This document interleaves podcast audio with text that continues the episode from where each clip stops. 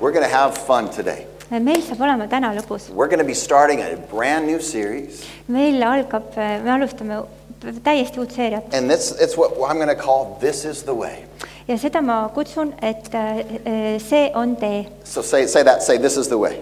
ütle minuga koos, see on tee This is the way. Amen. And, and you might have to say that a lot during this series. ja sul on selle seeria jooksul va- või või tõenäoliselt vaja seda palju öelda. So say it again, say, This is the nii et way. ütle veel kord, see on tee This is the way. See Amen. on tee. And so today I want to encourage you ja täna ma tahan sind julgustada, so that you know what it is that you're a part of, et sa tead seda, mille os-, millest sa oled osa, that you know what you belong to. et sa tead seda, millesse sa kuulud. And today I want to talk a little bit about the history of the church. ma tahan täna rääkida natukene koguduse ajaloost. Because as believers in Jesus, usklikena Jeesuses we belong to the largest group of people on the planet. Me kuulume kõige suuremasse inimgruppi planeedil. There's more Christians on the planet than any other group. on enam kristlaseid kui ühtegi muud eh, gruppi maa peal. And we, we all of us as, as Christians, we have the same beliefs. kõik eh, ühiselt kristlastena, meil on eh, samad uskumised, We have the same values for life. samad väärtused eluks And, and, and we, we align for one purpose. Ja me joondame ennast eh, üheks eesmärgiks. And we're all on the same team, so to speak. nii-öelda me oleme ühes tiimis And we, we all are different churches, ja me oleme küll kõik erinevates kogudustes, but we're all part of one large family. aga me öö, oleme, kuulume kõik ühte suurde And we perekonda just want to do God's will on the earth. Ja me tahame lihtsalt teha Jumala tahet maa peal To tell others that they too can choose to follow Jesus. ja ütelda teistele, et teie ka võite järgida Jeesust And to stand united against evil in this world. ja seista öö, ühendatuna kurjuse vastu selles maailmas. That we can, we can declare with our authority in the name of Jesus et me võime kuulutada enda öö, autoriteeti Jeesuses, that his will will be done on earth as it is in heaven. Tema tahe öö, olgu täidetud maa peal, nii nagu see on täidetud maa, taevas. And then when it's all over, ja kui kõik saab läbi, we get to go to heaven and be with him forever. Saame me minna taevasse ja olla temaga koos igavesti. And we want to take as many people with us as we can. ja me soovime võtta endaga kaasa nii palju inimesi, kui vähegi me saame. This is the way. see on tee, This is the way that God wants it to be done. see on tee, kuidas Jumal tahab, et see saab tehtud. This is the way that we are to live our lives. see on see tee, kuidas me peaksime elama oma elusid. And so this series is something that I've wanted to do for a while now. Ja äh, see on, see seeria on midagi sellist, mida ma olen mõnda aega juba tahtnud And, teha. and uh, s- some of you might know ja mõned võib-olla teavad, that, you know, I, not only am I a huge Bible fan, et mitte ma ei ole ainuüksi suur piiblifänn, but I am also a pretty big Star Wars fan. aga ma olen ka üsna suur Star Warsi fänn. And, and from the time I was just a little guy, ja kui ma olin juba väga väike poiss, I remember when Star Wars first came out in the 1970s, ja kui ma mäletan, kui esimest korda Star Wars tuli välja seitsmekümnendatel, I went to the, the movie theater to see that movie 17 times as a little guy. siis ma läksin kinno ja vaatasin seda filmi seitsekümmend korda väikse poisina. And that was, that was a lot back then. That's still a lot today. see oli palju ka tollal ja on palju ka praegu. And, and, and, and, and I just, I was, I was just so amazed with the movie. ma olin lihtsalt nii vaimustatud sellest filmist And, and um, I was watching the Star Wars show again a, f- a few months ago. ja ma vaatasin Star Warsi äh, seda seeriat jällegi mõned kuud tagasi And there was a certain group dedicated to a cause. ja see oli teatud grupp, kes oli pühendanud ennast eesmärgile And every time this group would be together, ja iga kord, kui see äh, grupp oli koos, they would encourage one another about the values that they believed in. siis nad julgustasid üksteist äh, nendes eesmärkides, mis, nendes väärtustes, mis neil oli, millesse nad uskusid. And when somebody would state one of their values, ja kui keegi äh, äh, ke- ke- nimetas neid vä väärtuseid, then, then the other one would say, This is the way. siis äh, ole, ütleks teine, et see on tee And then the, the person that they were speaking it to would repeat it back to them and say, This is the way. ja siis see, kellele seda öeldi, kordaks seda tagasi ütlejale, öeldes see on tee. And, and after I heard them s- go back and forth with this, uh, you know, about five times, ja kui ma kuulasin seda, kuidas nad seda üksteisele edasi-tagasi ütlesid umbes viis korda you know, they were going to go into battle ja nad läksid and lahingusse they're going to risk their lives together. ja äh, riskisid oma eludega And they look at each other and say, This is the way. ja siis nad vaatasid üksteise peale ja ütlesid, et see on tee. Oh, I- After I heard that several times, kui ma seda olin mõned korrad kuulnud, I thought to myself, that's a great series title. siis ma mõtlesin endamisi, et see on suurepärane And so I'm not going to preach about Star Wars. Et see on suurepärane pealkiri seeriale, et ma ei hakka rääkima Star Warsist, God has given me some really cool stuff. aga Jumal on andnud mulle mingeid vägev, vägevaid asju. And I believe that this is going to be a really fun series for us to ja ma usun, et see saab olema väga lõbus seeria, kus me vaatame koos asju. Because I think believers should be just as bold about their values as the Star Wars people. ja ma usun, et äh, usklikud peaksid olema sama uhked nende väär-, enda väärtuste üle, kui need Star Warsi inimesed. We should be encouraging one another in the way that we're to live our ja lives. meie peaksime julgustama üksteist äh, sellest, kuidas me peaksime oma elusid elama. And we need to be encouraging one another no matter what's going on. ja me peaksime julgustama üksteist, ükspuha, mis toimub. And so uh, we- we need to get into agreement. ja me peaksime omavahel üksmeelele jõudma. And we need to spur one another on and encourage one another to live the life that God has for us. ja üksteist eh, toetama ja julgustama, õhutama, et elada neid elusid, mida Jumal tahab, et me elaksime. The Bible talks about moting, motivating one another towards good works. Piibel üt- räägib äh, üksteise motiveerimisest headele tegudele. And I believe church should be this place where we come and encourage one another in the way that we're to live our lives. ja ma usun, et kogudus peaks olema see koht, kus me tuleme ja motiveerime üksteist elama elusid. And so, you know, the, the Bible tells us in Proverbs, ja piibel ütleb äh, õpetussõnades in Proverbs chapter 27, kakskümmend seitse, it says, As iron sharpens iron, nagu äh, raud te, te, te, raud teeb rauda, raud ihub rauda, uh, one Aitäh. person sharpens another. siis äh, üks äh, inimene äh, jah, kuidas siis öelda, We, teravdab we make teist. teravdab teist, ütleme, teravdab teist või teeb teist paremaks. And, and this is the way. Ja see on tee, This is the way that we should live our lives. see on tee, kuidas me peaksime elama oma elusid This is the way that it should be when we come to church. ja see on see, kuidas me peaksime olema, kui me tuleme kogudusse. And so I, I'm, I'm looking forward to teaching you these things. ja ma ootan väga seda, selle rääkimist, Because õpetamist I am excited about, about being the church. ja ma olen äh, elevil sellest, et me oleme kogudus And we're going to have some fun in this. ja meil saab olema lõbus. But in the early church, the people were known as the followers of Jesus. Eh, algkoguduses tunti inimesi kui Jeesuse järgijaid, But then soon that changed. aga varsti see muutus And, and I'm going to tell you why. Eh, ja eh, ma räägin, miks Turn with me to John chapter 14. Ja tule minuga Johannese neliteist, John chapter 14 and verse 6. Johannese neliteist ja kuus this is before Jesus went back to heaven and he was, it was, was teaching his people. ja see oli ennem seda, kui Jeesus läks äh, tagasi taevasse ja ta õpetas äh, enda inimesi And Jesus told them, I am the way, the truth, and the life, and no one comes to the Father except through me. ja Jeesus ütles talle, mina olen tee ja tõde ja elu, ükski ei saa minna isa juurde muidu kui minu kaudu. So Jesus said, I am the way. et Jeesus ütles, mina olen tee, He said, I am the way. ta ütles, mina olen tee, He was the way to truth.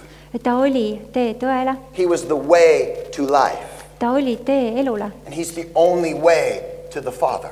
ja ta on ainuke tee isa juurde. And if you receive Jesus as your Lord, ja kui sa võtad Jeesuse vastu enda isandana and if you follow His way, ja kui sa järgid tema teed, then that life giving power of God is inside of you. siis see elu andev Jumala vägi on sinu sees And you have a covenant with God. ja sul on leping Jumalaga And the Bible says it's in Him that we live and we move and we exist. ja piibel ütleb, et see on tema, kelles me elame ja hingame ja oleme And so, as soon as the early church began to meet together on a regular basis, ja eh, niipea, kui äh, hakkas äh, regulaarselt äh, kohtuma kohtades, they began to ask each other questions like this hakkasid nad üksteist küsima selliseid küsimusi. Are you walking in the way?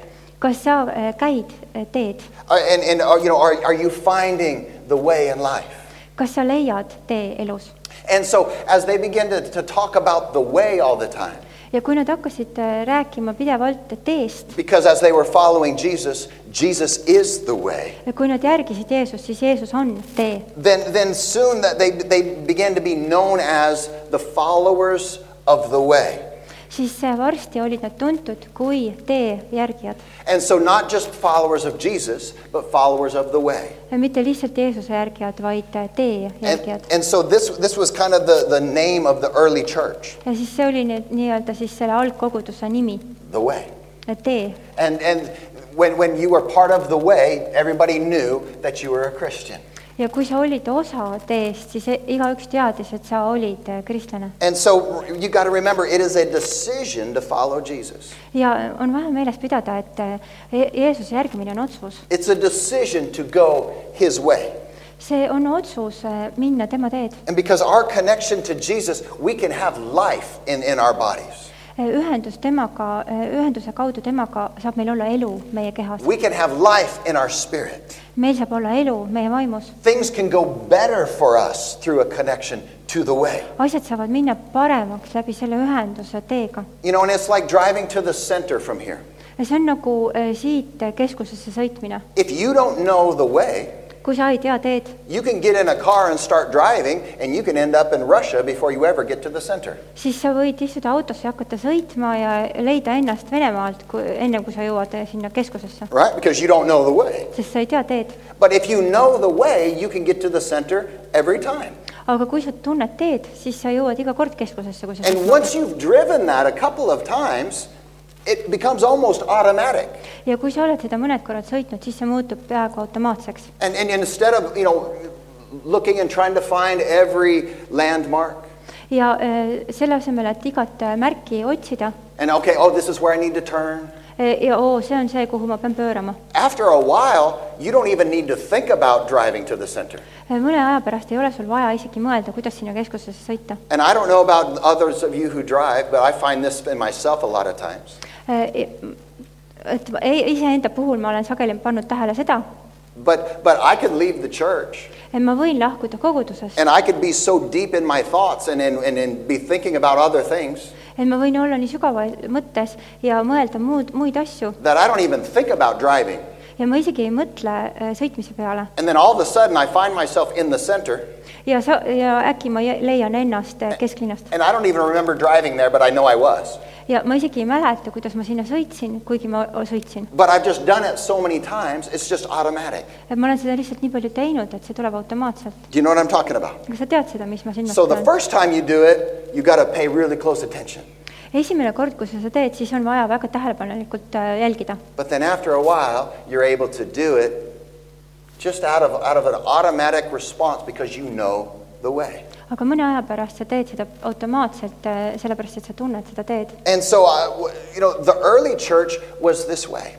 ja algkogudus oli sedamoodi. They, they showed that they were part of the way by the way that they lived their lives, Nad näitasid, et nad olid osa teest selle eh, kaudu, kuidas nad elasid, by the way that they spoke, kuidas nad rääkisid by the things that, that, that they did, by the way that they would worship. Ja selle kaudu, kuidas nad eh, ülistasid. And, and people begin to recognize that they were different than others. ja inimesed hakkasid märkama, et nad on eh, te teistest erinevad And so they labeled them as part of the way. ja nad sildistasid nad kui osa teest. And so the, the early church, they knew very well what was required of them. ja algkogudus teadis eh, väga hästi, mis neilt eh, nõuti, Because Jesus told them before they left sest Jeesus ütles neile ennem, kui ta lahkus, that you are not going to live your life like everybody else. et see, te ei saa elama oma elusid nii nagu kõik teised. Look here in Matthew chapter 16. Äh, vaata Matteuse kuusteist, Matthew chapter 16, I want to read verses 24 and 25. ma tahan lugeda Matteuse kuusteist, kakskümmend neli kuni kakskümmend It viis. says, And then Jesus said to his disciples, Whoever wants to be my disciple must deny themselves, take up their cross, and follow me. siis Jeesus ütles oma jüngritele, kui keegi tahab käia minu järel, siis ta salaku oma mina ja võtku oma rist ja järgnegu mulle. For whoever wants to save their life will lose it, and whoever loses their life for me will find it.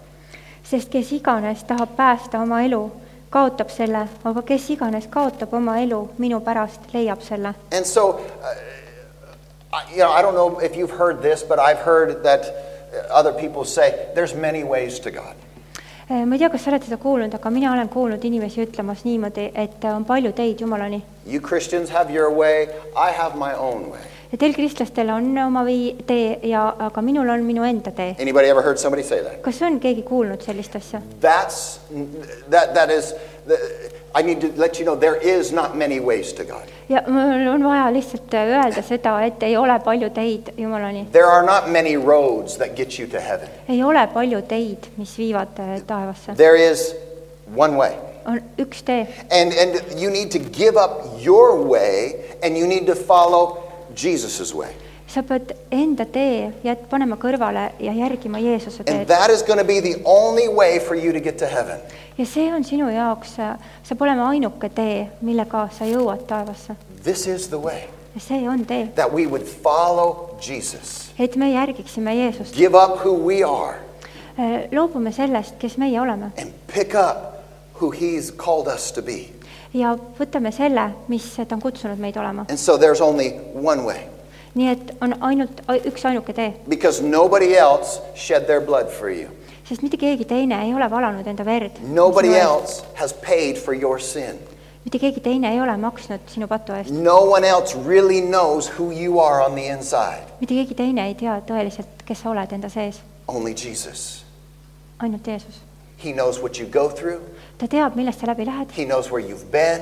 ja ta teab seda, kus sa oled olnud He's got a plan for your life in the future. Ja tal on plaan sinu tuleviku jaoks And he said, Follow me, ja ta ütles, järgi I järgne mulle ja ma juhin sind paremasse kohta. And so you must make a decision daily to follow Jesus. nii et sul on vaja teha igapäevaselt otsus And Jesus is telling us today, this is the way. ja Jeesus ütleb meile täna, see on tee. And so we give up our way nii et äh, me jätame kõrvale enda tee and we do what Jesus has called us to do. ja me teeme seda, mida Jeesus on kutsunud And meid Jesus tegema will make sure that you are happy and that you are blessed. ja Jeesus äh, kindlustab selle, et sa oled õnnelik ja sa oled õnnistatud And so the early church, they understood this. ja algkogutus mõistis seda And they gave up who they were and they began to follow the way of Christ Jesus. Nad eh, jätsid, salgasid enda mina ja järgisid eh, Jeesuse Kristuse teed. And they became part of the way, and that was the early church. Nad eh, said osaks teest ja see oli algkogudus. And remember Paul when he was trying to stop the church? mäletate Paulust, kui ta üritas peatada algkogudust, He thought that, that, that the Christians were really against God. Et ta mõtles, et kristlased on tegelikult Jumala vastu He was trying to stop the church with the right heart, really, ja ta, ta üritas äh, kogudust peatada õige südamega tegelikult, because he, s- he saw them as false teachers. et ta nägi neid valeõpetajatena And he saw them as some as as a group of people that were coming against the God that he knew. Ja ta nägi neid kui inimgrupina, kes tuli selle Jumala vastu, keda tema tundis. And so he was going to do everything he could to stop them from, from pulling people to a false religion.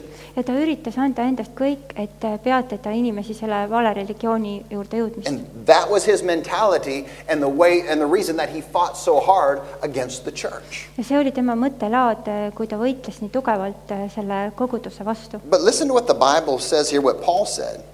Ja äh, kuula, mis äh, ütleb äh, siin äh, Paulus äh, Apostlite tegudes. In, in Acts chapter 22, Apostlite teod ja kakskümmend kaks and I peatükki want to read verses 3 through verse 5. ja ma loen Apostlite kakskümmend kaks, kolm kuni viis. And Paul is explaining at this time what he, what he had been through in the past.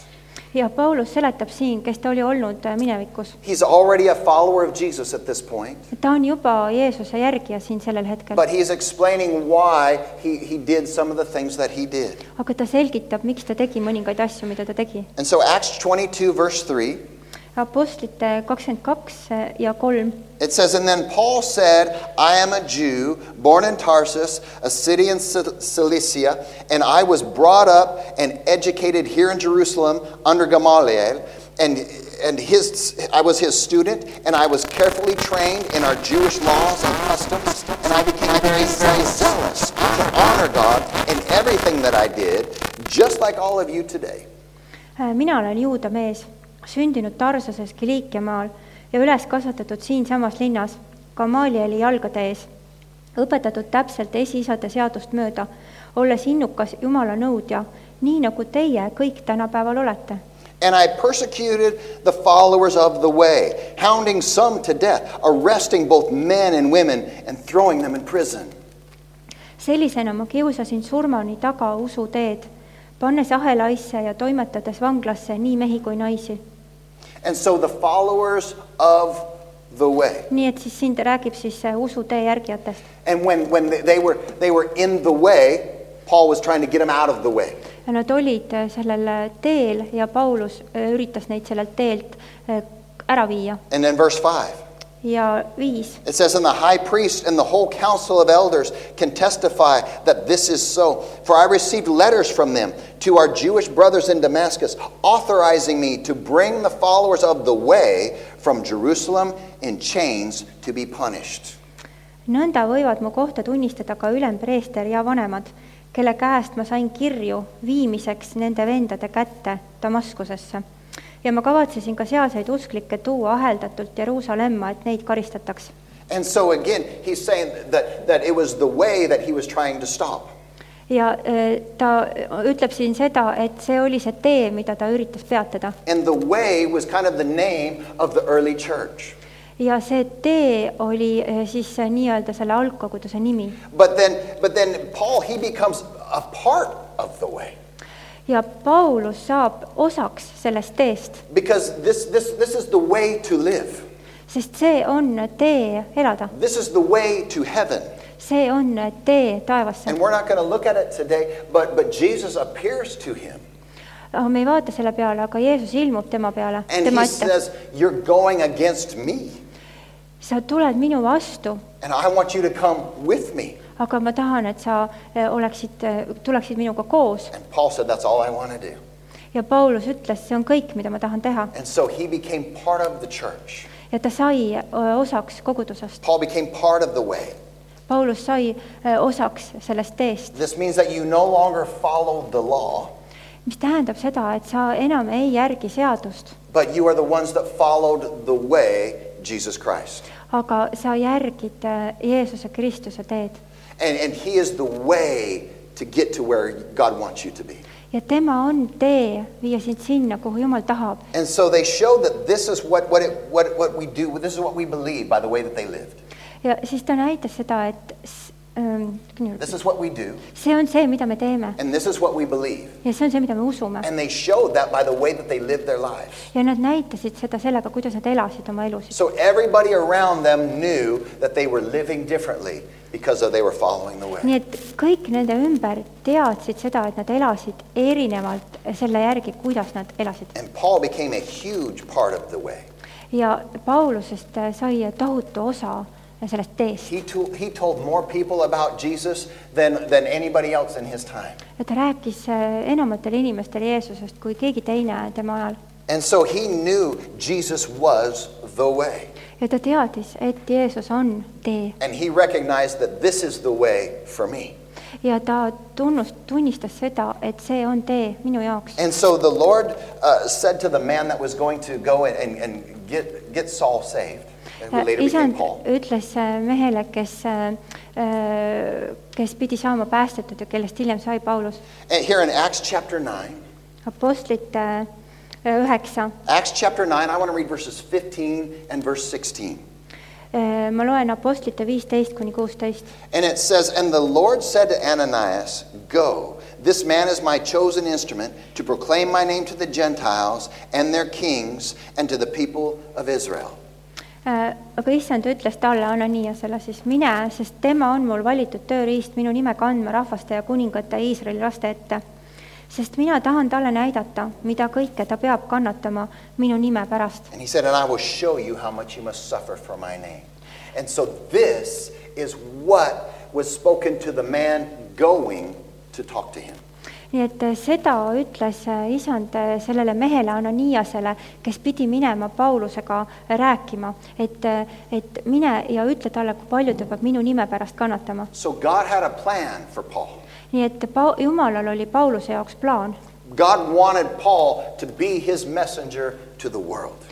Jumal tahtis, et Paulus oleks tema eh, sõnumitooja maailmale. And so God told Paul in the very beginning what his destiny was going to be, nii et jumal ütles Paulusele kohe päris alguses, mis tema saatus saab olema, what his journey was going to be like as he followed Jesus. milline saab olema teekond, kui ta järgib Jeesust. And so Paul knew that the road was going to be filled with difficulties, nii et Paulus teadis, et tee saab olema täidetud raskustega, but he knew that the Lord was going to be with him, aga ta teadis, et isand saab olema temaga and he knew that it was going to be glorious.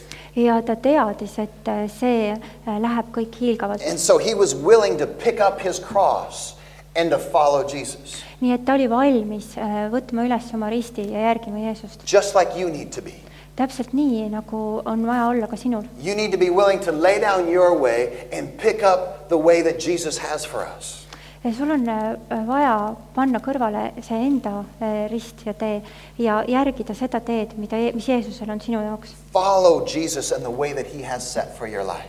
järgi Jeesust ja seda, mida tema on pannud paika sinu elu jaoks. This is the way.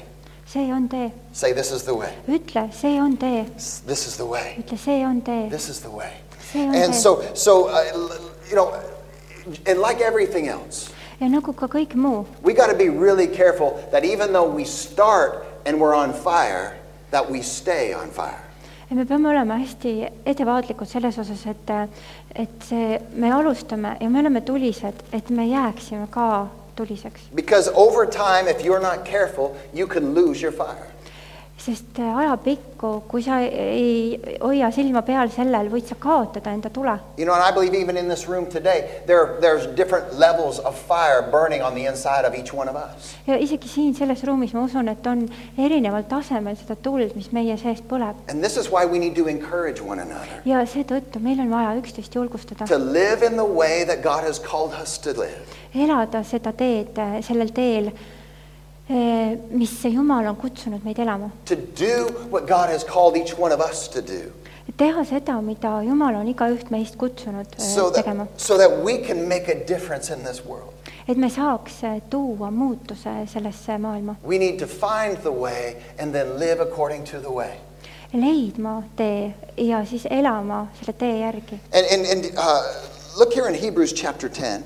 Vaata heebrealaste kirja ja peatükk kümme, Hebrews chapter 10, verses 23 and 24. heebrealaste kiri siis kümme, kakskümmend kolm kuni kakskümmend neli. It says, Let us hold unswervingly to the hope that we profess, for he who promised is faithful.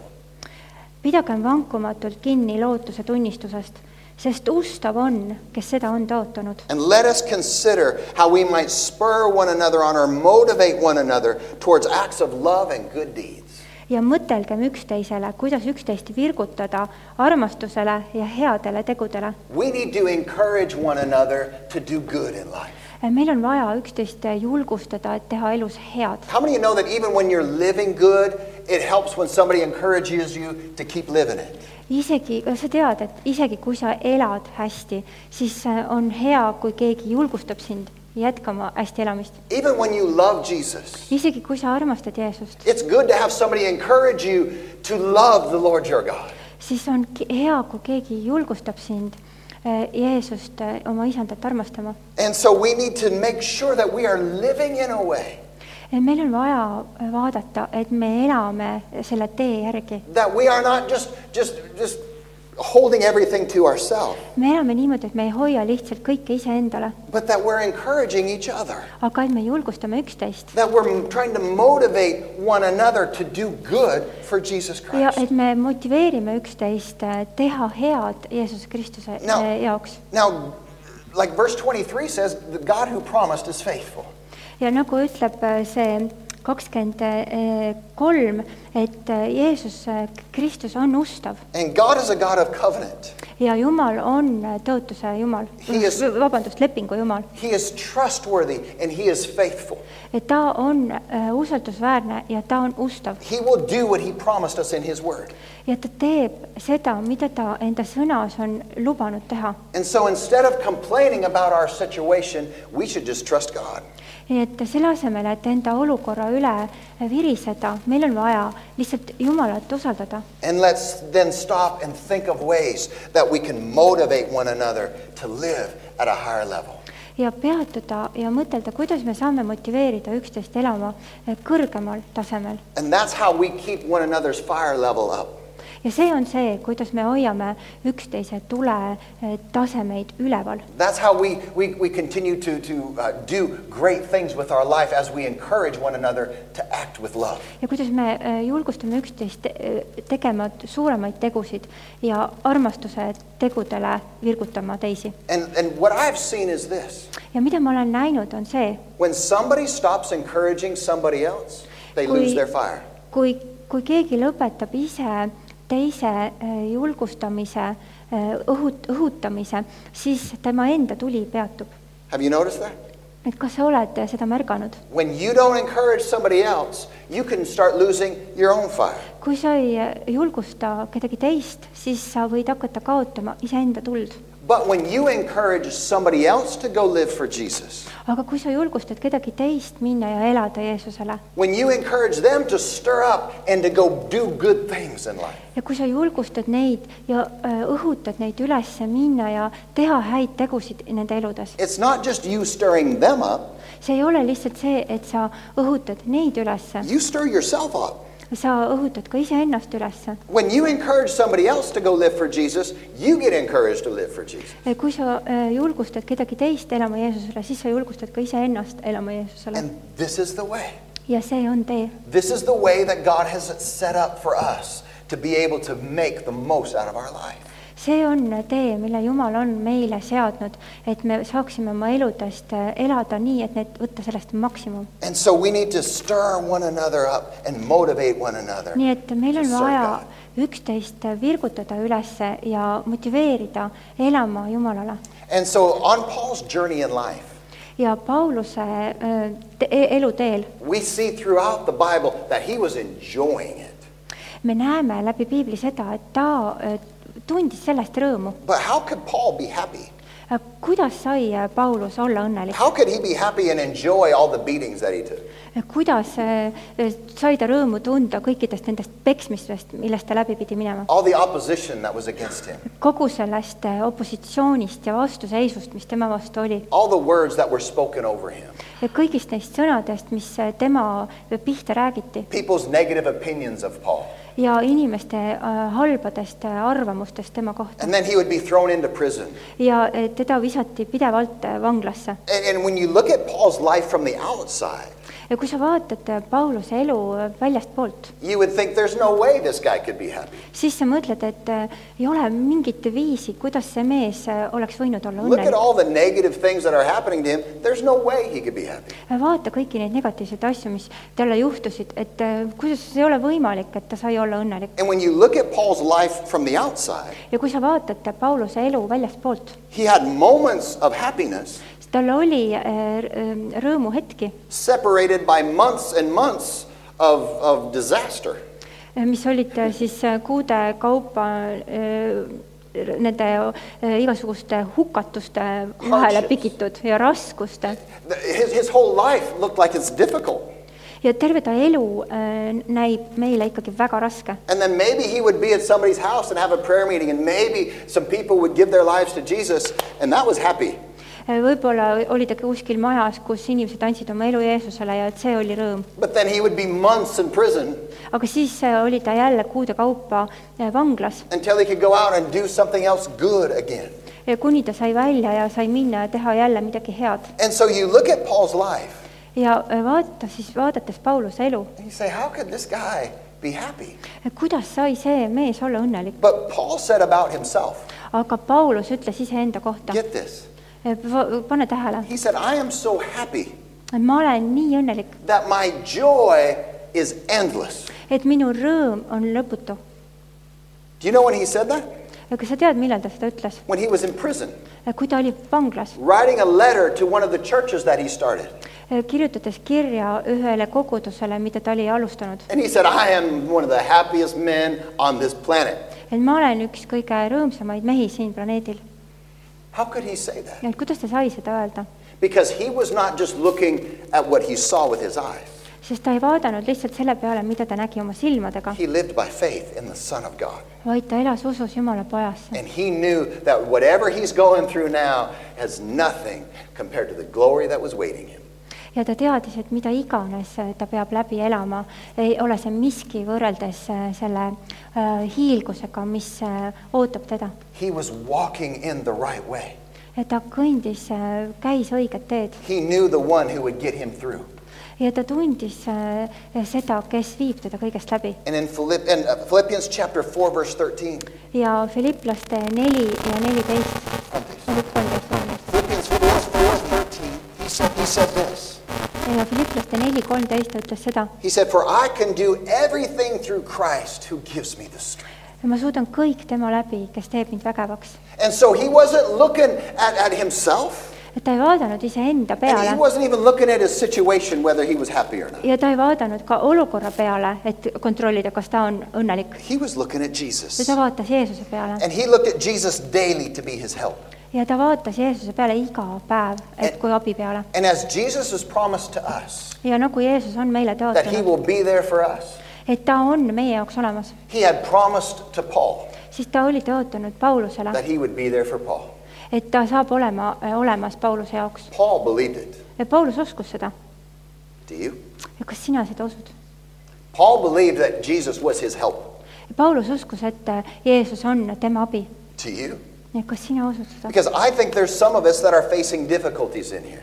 ja ma usun, et mõned meist on vastamisi raskustega siin. Are you facing any difficulties in your kas life? sa oled vastamisi raskustega oma elus? There's some, some opposition, maybe. et võib-olla on vastuseisu, Maybe things aren't going the way that you want it to võib-olla go. asjad ei lähe päris nii, nagu sa tahaksid, et nad läheksid. Listen, you can conquer that. kuula, sa võid need ületada Not with your own strength, ja mitte iseenda jõust, but by looking to Jesus to give you the strength that you need every day. aga vaadates Jeesuse peale, et tema annab sulle selle jõu, mida sa vajad iga päev. And as you walk his way, ja kui sa kõnnid äh, mööda tema teed, he can come along and help you to accomplish what it is that he has planned for you. siis ta tuleb äh, su kõrvale ja t- tuleb kohale ja aitab sind äh, saavutada seda, mida ta on sinu jaoks planeerinud. And if you're going Jesus' way, you'll be strong. Ja kui sa lähed äh, Jeesuse teed, siis sa oled tugev. This is the way to be strong. see on tee, kuidas olla tugev. This is the way to overcome. see on tee, kuidas võita. Is we got to look to him every day. et meil on vaja vaadata iga päev tema And even peale in the, the, the darkest and toughest times of your life, ja isegi kõige äh, tumedamatel ja äh, koledamatel hetkedel sinu elus, you can still be happy. sa võid olla ikkagi õnnelik. Amen. You can go through something that looks like you're going through hell, ja sa võid läbi minna millestki, mis näeb nagu see oleks põrgu, but on the inside, you can be happy. aga sees sa saad olla õnnelik. You can look to Jesus. sa saad vaadata Jeesuse peale. Not, and, and, and, and you're not happy because of what you're, what, you- what you're going through. sa ei ole rõõmus mitte selle pärast, millest sa läbi lähed, You're happy because of who he is to you. vaid sa oled rõõmus selle üle, kes tema sinu jaoks on. Amen. aamen. He is the way.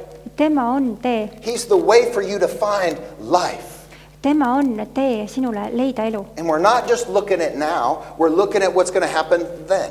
ja me ei vaata lihtsalt selle peale, mis on praegu, vaid me vaatame, mis saab olema. And if you know that you're on the right way, ja sa tead, et sa oled õigel teel, you know it's going to be a happy ending. siis sa tead, et saab olema õnnelik lõpp. How many like happy endings? kui paljudele meeldib õnnelik lõpp? You know, and what, what makes a happy ending mis teeb õnneliku lõpu even better m- veel paremaks, is when you come through something hard. kui sa äh, lähed läbi millestki raskest. You know, if you were watching a movie and it was nothing but just happy, happy, happy, kui sa vaatad filmi, mis on muudkui rõõmus, rõõmus, rõõmus and then the ending was happy, ja siis lõpp on rõõmus, it'd be kind of like, ah, okay, that's fine. siis on okei, okei, Nice movie. tore mu, tore film. But when you see somebody go through a hard time in life, aga kui sa näed kedagi minemas läbi raskuste elus and then they, they, they, they face difficulties, ja nad on vastamisi raskustega but then in the end it's a happy ending, ja aga lõpus saab olema õnnelik lõpp, it can bring tears to your eyes. siis see võib äh, pisarad tuua silma. How many ever watched a movie and cried?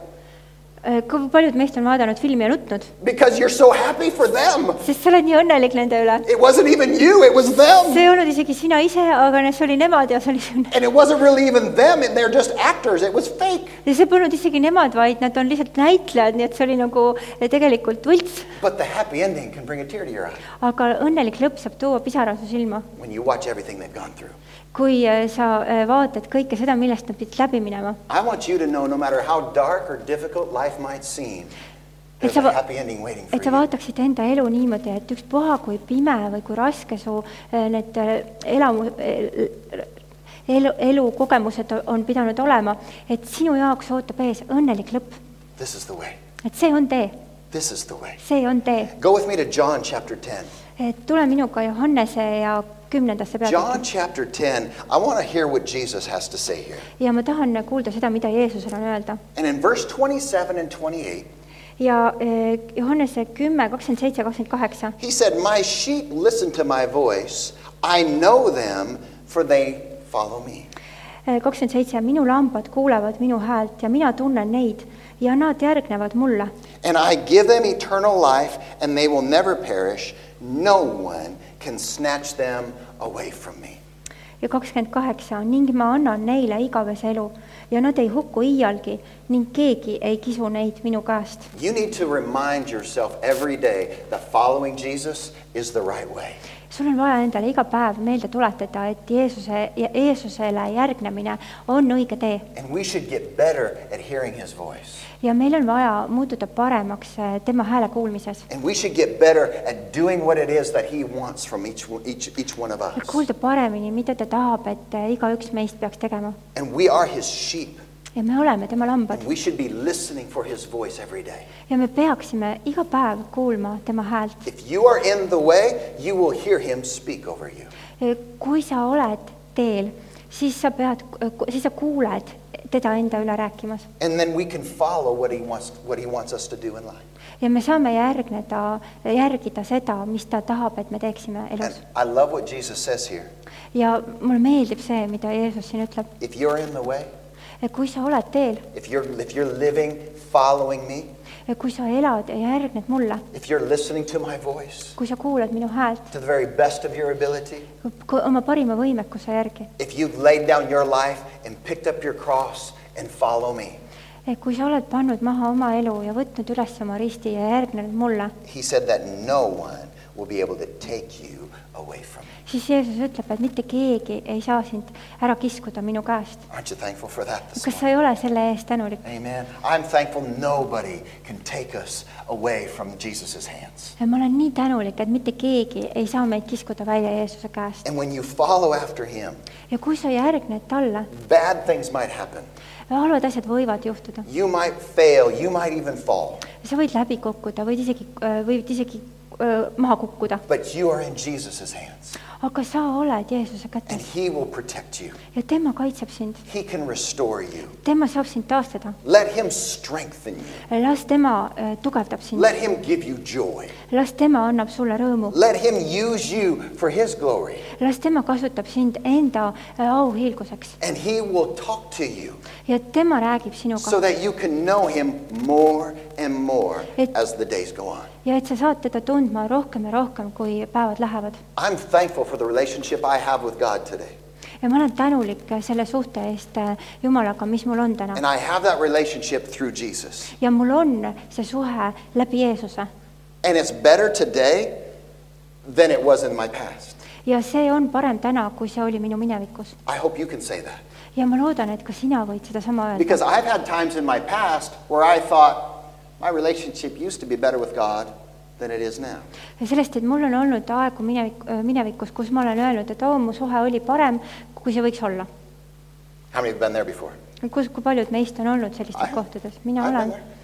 But I'm thankful that as we keep looking to Him, aga ma olen tänulik, et kui me jätkame tema peale vaatamist, that we can know Him better. siis me saame teda paremini tundma. Our relationship with Him doesn't need to go down, it can go up.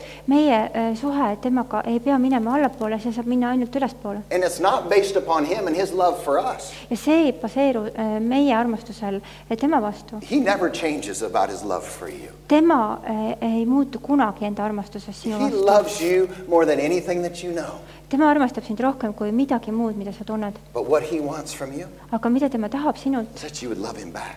On see, et sa armastaksid teda vastu. And it's when we when we neglect Him is when we feel like we're separated from Him. ja see on see, kui me jätame tema kõrvale, siis me tunneme, et me oleks temast nagu eraldatud. But when we are doing our best to walk in the right way, aga kui me anname endast parima, et käia sellel õigel teel, that is when we feel connected to Him. siis on see, kui me tunneme, et me oleme temaga ühendatud And. so let Him use you.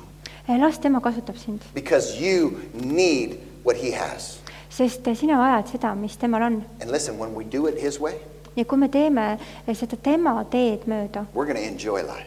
siis me eh, eh, naudime elu. No matter what it is that you do in life, ükspuha, mida sa oma elus teed, whether you're a student or a businessman or a teacher or a stay at home mom, kas sa oled üliõpilane või ärimees, õpetaja või oled kodus olev ema, whatever it is that you do, mis iganes sa teed, you can enjoy your journey sa saad eh, nautida seda teekonda, when you put Jesus first. kui sa paned Jeesuse esikohale. Go with me to 2 Corinthians chapter 12. tule minuga teine Korintlaste kiri ja kaksteist peatükk 2 Corinthians chapter 12 and verse 10. ja ma loen siit kümme This is Paul again writing and, and trying to help us to understand why he is so happy. Ja siin on jällegi Paulus kirjutab ja üritab äh, s- meid panna mõistma seda, miks ta on äh, õnnelik. And he says in, in verse 10, this, uh, that is why I take pleasure in my weakness and in the insults and in the hardships and in the persecutions and in the troubles that I suffer for Christ. seepärast mul ongi hea meel nõtruses, vägivalla all, hädades, tagakiusamistes ja ahistustes Kristuse pärast. Many know sest kui ma olen nõde, things?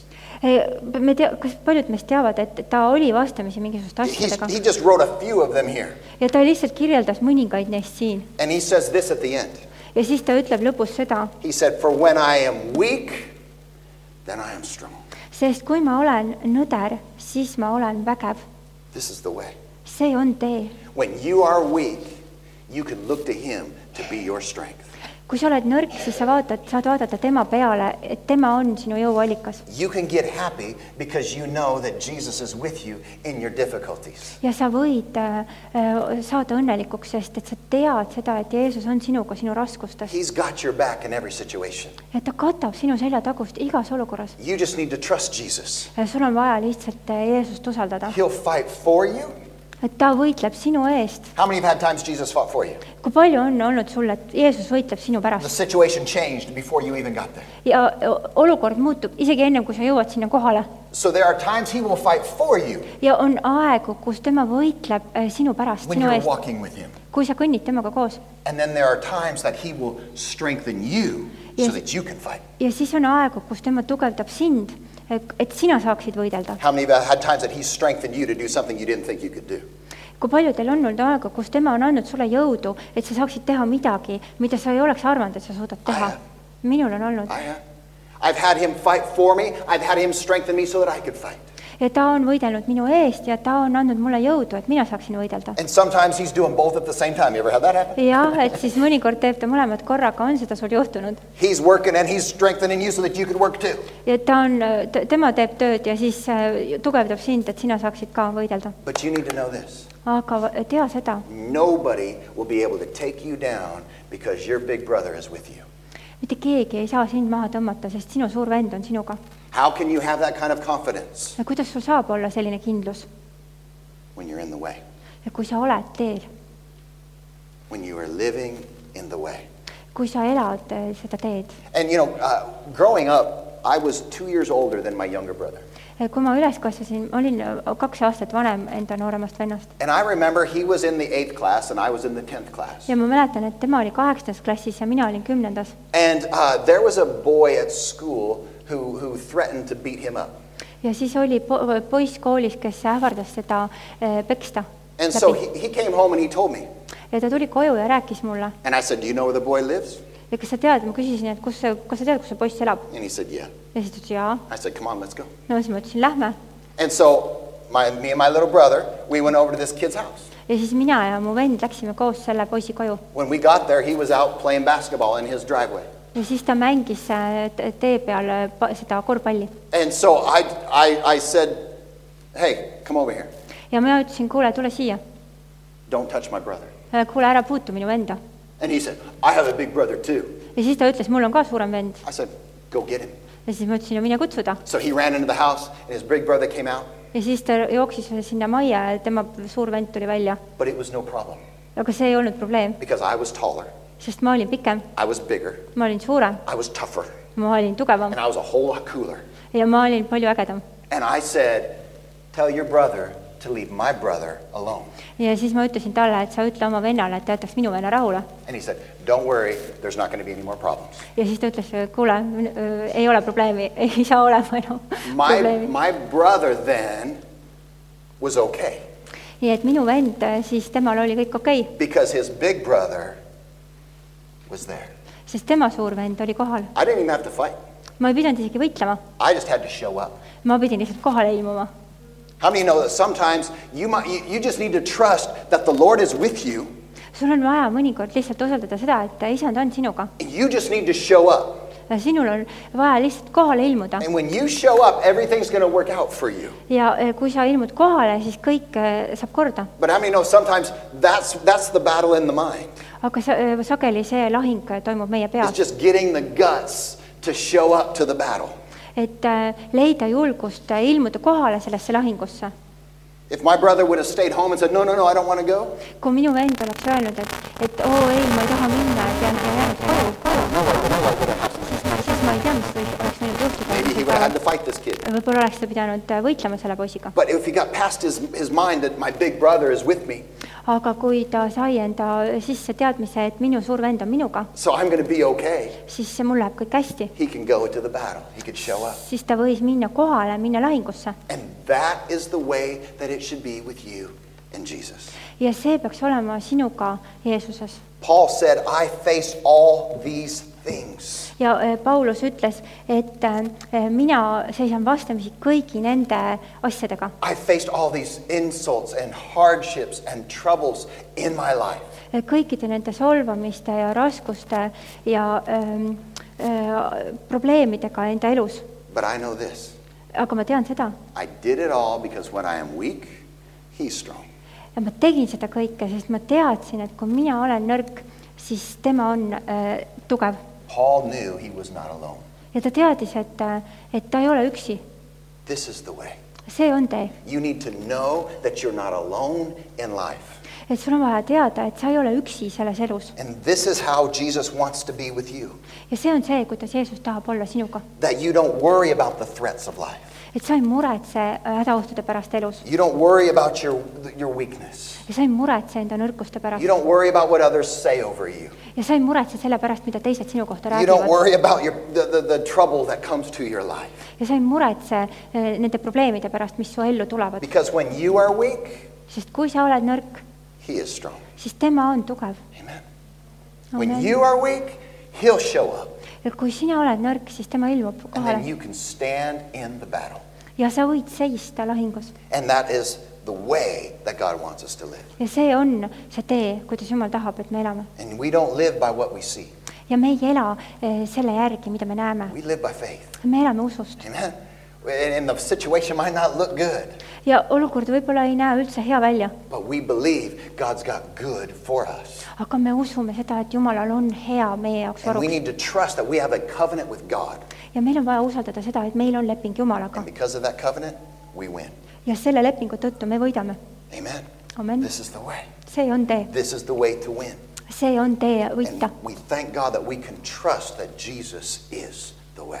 ja tänu Jumalale, et Jeesus on tee. And 1 Corinthians chapter 15. esimene Korintlaste kiri ja peatükk viisteist 1 Corinthians chapter 15, look here in verse 57. ja esimene Korintlaste kiri ja viisteist ja viiskümmend seitse It says, But thanks be to God, for he gives us the victory through our Lord Jesus Christ. Äh, üks Korintlaste viisteist viiskümmend seitse siis, aga tänu olgu Jumalale, kes meile võidu annab meie issanda Jeesuse Kristuse läbi. Listen to everything that we have written, or that we've read, that Paul had written. Äh, kuulades seda kõike, mida äh, me äh, lugesime, mida Paulus oli kirjutanud. Paul was the same one that, that went through all these hardships. Paulus, seesama, kes läbi, läbi, läks läbi kõikide nende raskuste The same one who said, I'm always happy, and, and I'm, I'm just, I'm so happy I can't even describe it. seesama mees, kes ütles, et ma olen nii õnnelik, et ma ei oska seda isegi kirjeldada. He's the same man that says, even when it looks bad, I know it's going to go good. seesama mees, kes ütles, et isegi kui see näeb halb, halb välja, siis ma tean, et see läheb hästi. Even though I might be weak, I serve the one who is strong. ja kuigi ma ähm, öö, olen äh, nõrk, siis ma teenin seda, kes on tugev. And then he says here, thanks be to the God I serve. nii et ta ja ta ütleb siin, et tänu olgu Jumalale, keda mina teenin, that I get the victory through Jesus Christ our Lord. Sest et eh, ma lähe-, ma saa-, saan, saavutan võidu läbi Jeesus Kristuse meie There's no better way to live. ei ole paremat viisi, kuidas elada. Now, you might think that, that a better way to live would be to have no peace and no problems. ja võib-olla sa mõtled, et parem viis elada on, et, et olla rahus ja üldse probleeme ei eksisteeri. And sometimes we look at somebody else's life and we think, oh, their life is perfect. ja siis me vaatame mõnda teist ja mõtleme, et oo, nende elu näeb nii täiuslik välja I've got so many problems. You have no idea what I deal with. Ja mul on nii palju probleeme, et ma ei tea isegi, kuidas pihta, kuidas neid lahendada. But then those people, they'd have no problem. aga nendel inimestel ei paista üldse mingit probleemi olevat. How many you know Facebook isn't reality? et teate seda, et Facebook ei ole tõelisus. Right? Their, their little Instagram posts are not reality. Nende väiksed Instagrami postitused ei ole reaalsus. Everything's happy, everybody's having a good time. Kõigil on, kõik on õnnelikud ja kõigil on õudselt lahe kogu We go aeg. from vacation to vacation. me tuleme puhkuselt ja läheme We never puhkusele. have to work, we always have money. me üldse ei pea tööd tegema ja meil on alati raha. Look at how wonderful our life is. vaata, kui imeline meie elu Our näeb välja kids. are perfect. meie lapsed on kõik They täiuslikud. never do anything wrong. Nad ei tee iial midagi valesti. Look at my perfect family. vaata minu täiuslikku perekonda. How many of you know that that's probably not reality? et sa tead seda, et see tõenäoliselt ei ole, see ei ole tõenäoliselt tõelisus. You know, uh, the, the vacation is not just continuing. puhkus ei jätku. The, the, the, the, the, the children are, are, are sometimes not so perfect. ja lapsed ei ole nii täiuslikud. How many know sometimes we struggle, et me, me näeme vaeva, but people don't like to put that on Facebook, most people. aga seda enamik inimesi ei armastagi just eriti üles panna. So don't compare yourself to others ära võrdle ennast teiste inimestega and think they've got no problems and I've got lots. ja mõtle, et neil ei ole üldse probleeme, minul on nii palju probleeme. Listen, we can all be happy.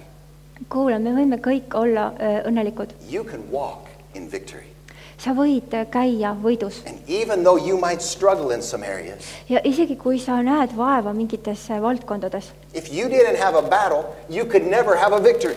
kui sul ei oleks lahingutest vaja läbi käia, siis see iial saaks olema sul võitu. Amen? Amen. But thanks be to God who gives us the victory. aga tänu olgu Jumalale, kes annab meile võidu. The victory over what? võidu mille üle? Over the things that are coming against us that are not God's will for us. Võidu nende asjade üle, mis tulevad meie, meie suunas, meie pihta, mis ei ole Jumala tahe meie jaoks.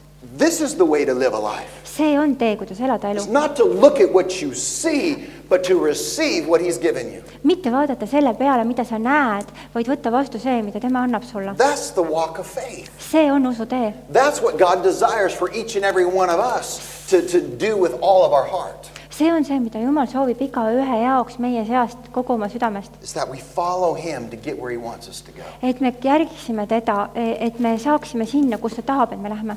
No ei ole paremat viisi elamiseks. This is the way. see on tee, see on tee. Ütle koos minuga, see on tee. See on tee. There's no better way for ei ole paremat ei ole paremat teed sinu jaoks, kuidas Jumalat usaldada. Jumalat you ära eelda seda, et asjad alati saavad olema täiuslikud, sest nad ei saa olema.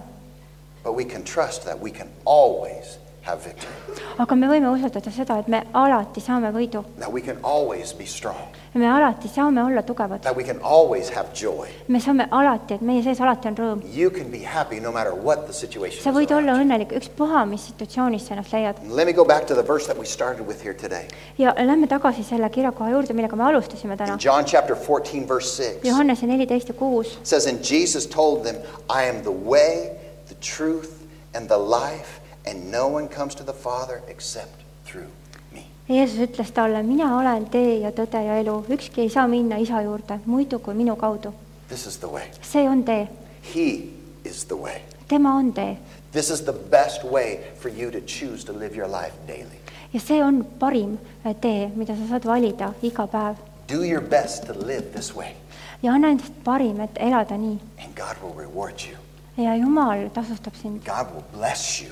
Ja Jumal õnnistab sind God will increase your ja Jumal influence. suurendab sinu mõju God will use you for His glory. ja Jumal kasutab sind enda auks And nothing is, not, not, ev- not everything will be perfect in your life, ja mitte kõik ei saa olema täiuslik sinu elus, but it's the best way to live. aga see on parim tee elada, Amen? Because we know there's more than what we see. sest me teame, et on palju enamat, kui me näeme And we know there's going to be a day that we get to go being with Him forever. ja me teame, et saab olema päev, kui me saame minna ja elada temaga igavesti And listen, when you're part of the church, ja kui sa oled osa kogudusest, you're part of the way. siis sa oled osa teest You are, you are also part of what this early church was called followers of the way. ja sa oled osa sellest, mida algkogudus kutsus tee järgijateks.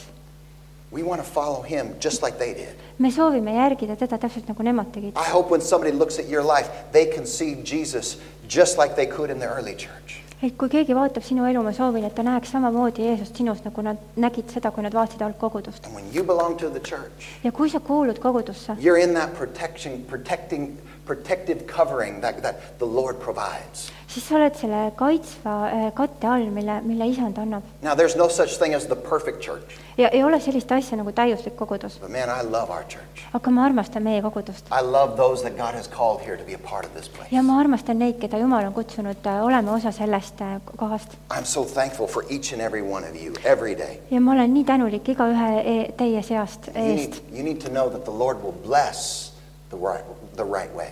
ja tehakse seda, et eh, Jumal õnnistab õiget teed And we are blessed through his church. ja me oleme lä- õnnistatud läbi tema koguduse And for us, that's Elevave. ja meie jaoks see on elava vee And there's, there's, you know, it would be different for others. ja see on te midagi muud tei-, kellegi teise jaoks But for us, we know where our covering is. aga meie teame seda, kus meie kate on And we have found the way that is good for us. ja me oleme leidnud et tee, mis on hea meie And jaoks so let's do our best to show the world that this is the way. Ja anda endast parim, anname endast parima, et näidata maailmale, et see on tee. And the church is our place that we can give and receive. ja eh, kogudus on see koht, kus me saame anda ja me saame võtta. And we can have fun doing it. ja meil, me saame rõõmu tunda seda tehes, Amen. Amen. You can give, me saame anda, give of your time, anda enda give aega of your talents, anda enda eh, andekust, give of your finances, anda enda raha. And you can receive. ja sa saad võtta vastu. That people will serve you, et inimesed teenivad sind, that you receive from God's presence, et sa saad Jumala ligiolust, that His blessing will be upon your life. et tema õnnistus on sinu elu peal And we can have fun doing it. ja me saame eh,, meil saab olla lõbus seda tehes. This is God's will for us. see on Jumala tahe meie jaoks, This is the way. see on tee This is what God desires for each and every one of you. ja see on see, mida Jumal soovib igaühe jaoks teie seast And so you need to know that being in the way is the safest place for you to be. Ja et olla osa sellest teest, et see on kõige turvalisem koht, kus sa võiksid It's the olla. best place for you to be. see on parim koht, kus sa And when võiksid you olla. belong to the way, ja kui sa kuulud teesse, when you belong to the church, kui sa kuulud kogudusse when you belong to the family of God, ja kui sa kuulud Jumala perekonda, then you need to know that His hand is going to be upon your life. siis tema eh, käsi on sinu elu peal And Jesus is going to take care of you. ja Jeesus kannab hoolt He's sinu going to eest, provide for you. et ta kannab, ta hoolitseb sinu He's eest going to strengthen you ja ta tugevdab sind, because He loves you. sest ta armastab sind He loves you. ja ta armastab sind. And whether you walk in the way or not, He still loves you. ja kas sa kõi- käid mööda seda teed või ei, ta ikkagi armastab sind. How many know that He loved you before you loved Him? Ja sa tead ju seda, et ta armastas sind ennem seda, kui sina eales teda armastasid. He doesn't love you just because you're good. et ta ei armasta sind lihtsalt sellepärast, et sa oleksid hea, He loves you in spite of your faults. et ta armastab sind hoolimata su vigadest, He'll care for you in spite of your failures. et ta hoolib sinu eest hoolimata se- sellest, kas sa kukud läbi või mitte. But you need to keep looking to Him. aga sina jätka tema poole And vaatamist do your best to live according to His way. Ja anna endast parim, et elada vastavalt tema teele. He will make Himself real to you every day if you'll look to Him. ja ta teeb ennast tõeliseks sinu jaoks iga päev, kui sa vaatad tema poole. And listen, as part of the way, ja äh, osana sellest teest. I believe that we are part of the most exciting thing on the planet. ja ma usun, et me oleme äh, äh, osa sellest kõige äh, ägedamast äh, ajast planeedil. And when you're connected to Christ ja äh, kui sa oled ühendatud Kristusega following His lead for your life, ja järgid äh, tema juhtimist enda elu jaoks when you're doing what it is that He has asked of you, ja kui sa teed seda, mida tema palus äh, sinul teha, then nothing is impossible for you. siis miski ei ole sinu jaoks võimatu. You will be unstoppable in your life. sa oled peatumatu enda elus And we have a God who wants us to succeed. Ja meil on Jumal, kes äh, tahab, et me saavutaksime edu. And so he has presented before us the way that we are to live our life. nii et ta on pannud ette meile äh, selle äh, tee, kuidas me peaksime oma elu elama. Ja ta ütleb, et kui sa lähed seda teed ja lähed selles suunas, siis sa leiad enam, kui sa eales arvasid, et sa võiksid leida. You'll find truth. Ja sa leiad tõe, You'll find life. sa leiad elu, You'll find relationship with the Almighty God. sa leiad äh, suhte äh, kõige, kõige vägevama Jumalaga. This is what God wants for you. ja see on see, mida Jumal soovib And sinu I'm jaoks. thankful that we have this promise in the Bible that if we seek him, that we will find him. ja mul on, ma olen tänulik selle eest, et meil on see tõotus äh, piiblis, et äh, kui me otsime teda, siis me leiame tema. Amen. Amen How. many are thankful he's not hiding himself from you? oled tänulik selle eest, et ta ei peida ennast sinu eest, Oh, he's, he's waiting for you. ta ootab sind. He said, if you'll just come after me, you'll find me. siis ta ütles, et kui sa lihtsalt tuled ja otsid mind, siis sa leiad mind. If you want to hear from me, you'll hear because I'm talking. kui sa tahad kuulda minust, siis sa kuuled mind, sest et ma räägin. And you need to know that, that, that, that he, this, he's bigger than you. ja kuule, ta on suurem sinust And he's called you to something bigger than yourself. ja ta on kutsunud sind äh, millegi suuremale, kui äh, sa oled. And, and when, when you become part of the church, ja kui sa saad osaks kogudusest, you're part of something that's so much bigger than you could ever be on your own. siis sa saad osaks millestki, mis on suurem, kui sa eales saad iseenesest olla. You get to add your part and you can help us to do something great. Sa saad anda enda osa, lisada enda osa ja aidata teha midagi suurt so there is no better way to live your life. ja ei ole paremat viisi elu elada This is the way. ja see on tee. And I think we've all tried other ways. ja ma arvan, et me kõik oleme proovinud muid teid We've all gone ways, ways that me oleme kõik käinud mööda neid teid, mida ülejäänud inimesed maailmas käivad But we know that those ways don't lead to where they, they think they're going. ja me teame ka seda, et need teed ei juhi sinna, kus nad arvavad, et nad lähevad. How many know that you thought you were going one way, following the way of the world, and it ended up in a whole nother place? Ja kui oled kogenud seda, kuidas sa oled läinud mingit teed ja arvanud, et see viib sind mingisse kohta ja leidnud end hoopis teisest kohast. You thought you were going on a way towards happiness, but you realized you ended up in, alone in isolation. sa arvasid, et sa otsid õnne ja leidsid end üksinduses You thought that you were doing something that would be fun, and in the end, it was just guilt. ja mõtlesid, et sa teed midagi lõbusat, aga pärast ei, hoopis oli ainult süütunne. You know, they think that they're going in a direction that's going to go somewhere good, but it always ends somewhere bad. Ja nad mõtlevad, et nad lähevad mingis heas suunas, aga see alati äh, jõuab kuskile, mis on halb. We've all tried those different ways. ja me oleme kõik neid erinevaid äh, viise proovinud. I'm thankful that we have found the way, aga ma olen tänulik, et me oleme leidnud selle ühe ainsa tee, the truth, tõe the life. ja elu. Amen. amen. We know how to live. ja me teame, kuidas elada And when we do our best to look to Him every day and follow His plan for our life, ja kui me andame, anname iga päev parima, et järgida teda eh, ja elada, elades oma elu, no matter what comes against you, you'll just keep overcoming. siis ükspuha, mis eh, su vastu tuleb, sa jätkad nende raskuste ületamist. And you'll have joy, and you'll have peace, sul on rõõm, rahu võit. God is going to be with you ja Jumal on sinuga, when you put Him first every day. kui sa paned ta esikohale iga päev. And so we need to know that, that He wants to lead you, ja et eh, tea seda, et ta tahab eh, sind juhtida, aga meil on vaja soovida olla juhitud We need to seek Him and to hear from Him, and we will know what to do with our life. ja meil on vaja otsida teda ja eh, eh, va- vajada seda teadmist, mida me te peaksime tegema oma eluga, And listen, do your best. et eh, anna endast parim, But if you do fall, aga kui sa, juhtub, et sa kukud, get up. tõuse püsti, Amen. Aamen You know, I've said this for years around here.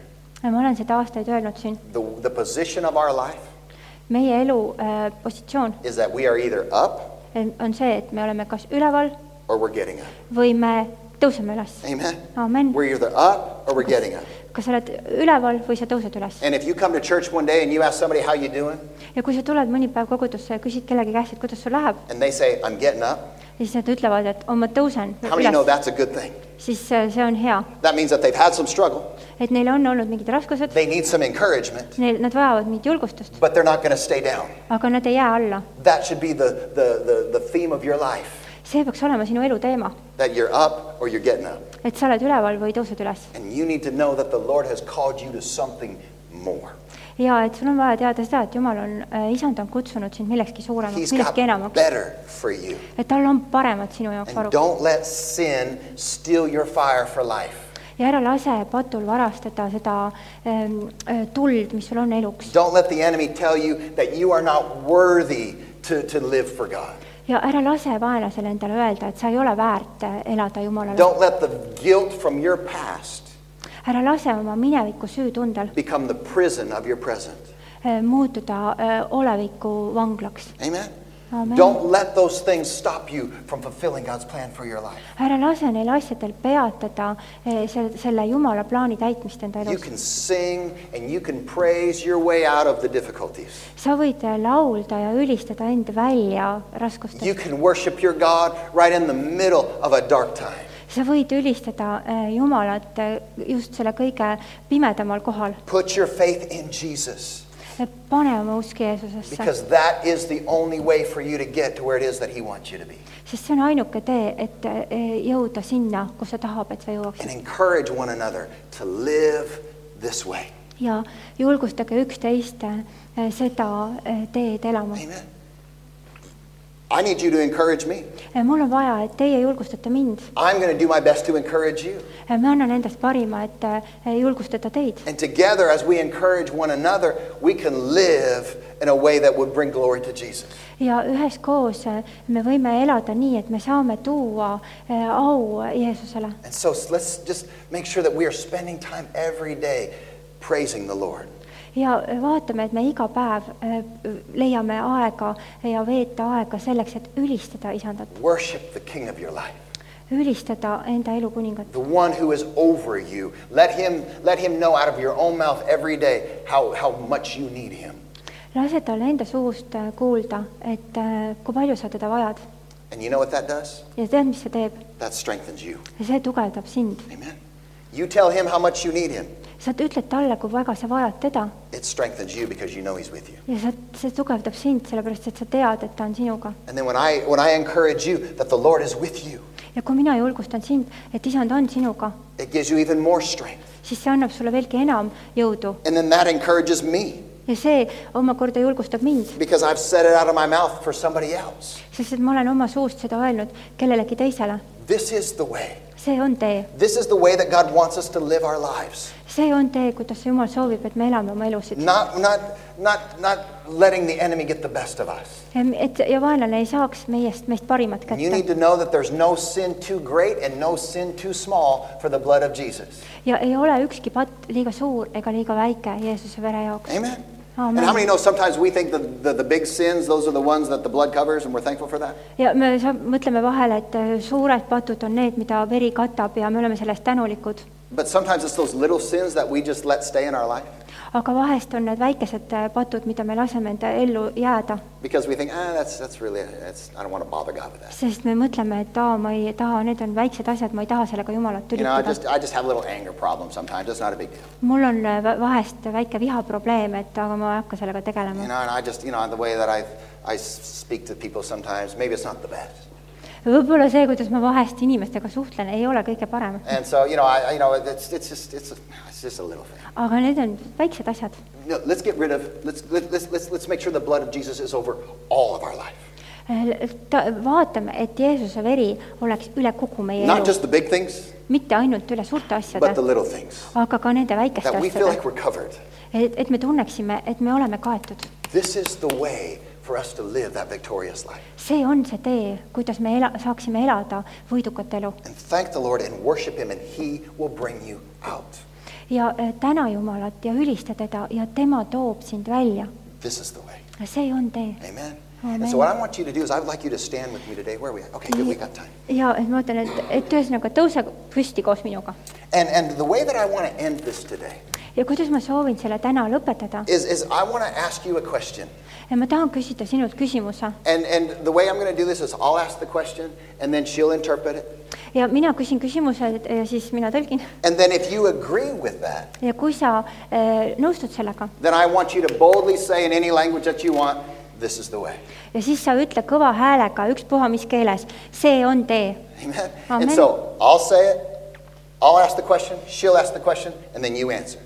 Et äh, mina küsin küsimuse, siis äh, tõlkija tõlgib küsimuse ja siis sina vastad.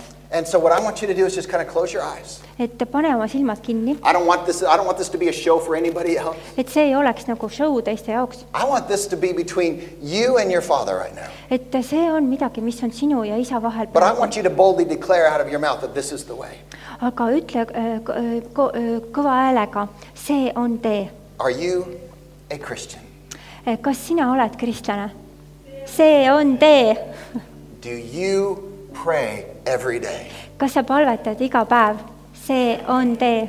Are you part of the Lord's church? kas sa oled eh, osa eh, isanda kogudusest? see on tee. Do you believe in Jesus as Lord? kas sa usud Jeesusesse kui isandasse? see on tee. Do you talk to Him every day? Kas sa räägid temaga iga päev? see on tee. Do you read His Word to you every day? kas sa loed tema sõna endale iga päev? see on tee. Do you do your best to live a holy life? kas sa annad parima, et elada püha elu? see on tee. Do you believe that God has good things for you? kas sa usud, et Jumalal on sinu jaoks häid asju? see on tee. Do you, do you serve God by serving people? Eh, kas sa teenid Jumalat teenides inimesi? see on tee. Do you tell others about your testimony? Eh, kas sa räägid eh, Juma-, teistele inimestele enda tunnistusest? see on tee. Do you faithfully give to the Lord? Kas sa annad ustavalt isandale? see on tee. Do you stand against evil and against fear in your life? Kas sa seisad vastu kurjale ja hirmule enda elus? See on Do tee. you overcome the things that are trying to take control of you? kas sa ületad need asjad, mis üritavad, üritavad sinu üle kontrolli võtta? see on tee. Do you fight for those that you love in Christ? Eh, kas sa võitled nende, nende pärast, kes eh, on eh, The- The ones that you love, they're in Christ. kes, keda sa armastad, kes on Kristuses. see on tee. Do you believe that the Holy Spirit is leading you today? kas sa usud, et püha vaim juhib sind täna? See on tee. Do you trust that the Lord is going to bless you in your life? kas sa usaldad, et isand õnnistab sind sinu elus? see on tee. Do you believe that you're going to get the victory over the things that are coming against you? kas sa usud, et sa saavutad võidu nende asjade üle, mis tulevad sinu vastu? see on tee. Do you lay hands on the sick and they recover? kas sa paned käsi peale haigetele ja nad saavad terveks? On. Do you believe that God has more for us? kas sa usud, et Jumalal on rohkem varuks meie jaoks? see on tee. Are you strong kas sa oled tugev, when you feel weak? kui sa tunned ennast nõrgana? see on tee. This is the way. see on tee. This is the way. see on tee. This is the way that God wants you to live your life. see on tee, mida Jumal tahab, et sa elad. This is what God desires for us. see on see, mida Jumal soovib meie jaoks And I promise you, it's the best way. ja ma lu- luban sulle, et see on parim äh, tee This is the church. ja see on kogudus. This is something that is bigger than you. see on midagi, mis on suurem kui sina And we give glory to God. ja me anname au Jumalale And this is not about me and this is not about you. ja see ei ole minust ega sinust, This is all about our big brother Jesus, aga see on meie suurest vennast who's Jeesusest, going to show up for you every day kes ilmub välja sinu pärast iga päev, if you will follow him. kui sa teda järgid Man, that should make us desire him daily. ja see peaks panema meid soovima teda iga päev. Hallelujah. Amen. Amen. Worship team, you come, or Carmen, you coming up? Äh, ülistustiim, äh, võite tulla And I want you to know that the name above every name watches over you. ja ma tea, tahan, et sa tead, et äh, nimi, mis on üle iga nime, valvab sinu üle And so we can lay down our way ja me võime panna kõrvale enda tee and we can gladly and boldly pick up his way ja me võime rõõmsalt ja julgelt äh, võtta äh, tema tee, because this is the way. sest see on tee, This is the way. see, see on tee eluks. And, and uh, you know, I, I, I just want you to lift your hands right now. Let's just thank God that he's the way. ja öö, tõsta oma käed üles ja täname teda lihtsalt koos, et äh, tema öö, on tee. Oh, Lord Jesus, we thank you. Me tä-, isand Jeesus, me täname sind, Thank you for all that you have given to us. me täname sind kõige eest, mis sa oled meile Thank you for andnud. all that you have done for us. me täname sind kõige eest, mis sa oled teinud meie Thank you jaoks that you have showed us the way that is best for us. ja ma tänan sind, et sa oled näidanud meile teed, mis on parim meie You jaoks. came and gave us an example on how to live. sa t- tulid ja andsid meile näite sellest, kuidas elada And Lord, help us. ja aita meid Help us in our journey that we live for you. Ja aita meid sellel teekonnal, kui me elame sinule, That you would keep us on course. et sa hoiaksid meid kursil, That you would speak to us when we need to hear. et sa räägiksid meiega, kui meil on vaja kuulda, That you would correct us when we need to be et corrected. sa parandaksid meid, kui meid on vaja parandada, That you would encourage us when we're, when we're going the right way. et sa julgustaksid meid äh,, äh, et me läheme õiget teed And that you would strengthen us every day. ja et sa tugevdaksid meid iga päev I thank you, Lord, ja ma tänan sind, that isand. this, this is something that will, will, will change our lives ja see on midagi, mis muudab meie elu. when we know that, that your way is better than our way. kui me teame seda, et sinu tee on parem kui meie I tee thank you, Lord, that we have found that way today. ja ma tänan, et me oleme leidnud selle tee täna Thank you for those in this church that have found you. ja ma tänan sind nende eest selles koguduses, kes on leidnud sind. Thank you, Lord. aitäh, isand, Thank you for all that you've done for us. aitäh selle kõige eest, mis sa oled teinud meie jaoks. Thank you for all that you are. Tänan sind kõige see, selle eest, mis sa oled. No like ei ole kedagi teist nagu sina We love you. ja me armastame sind thank you that you love us. ja me täname sind selle eest, et sina armastad meid Thank you that you've given yourself ja aitäh selle eest, et sa oled andnud so that ennast, we can know you. et me saame sind tunda ja me saame tunda sinu armastust ja me saame käia sinuga iga päev. Thank you, Lord. aitäh, isand, This is the way. See on tee, This is the way. see on tee. Hallelujah. We love you, Jesus. halleluuja, me armastame sind, Jeesus.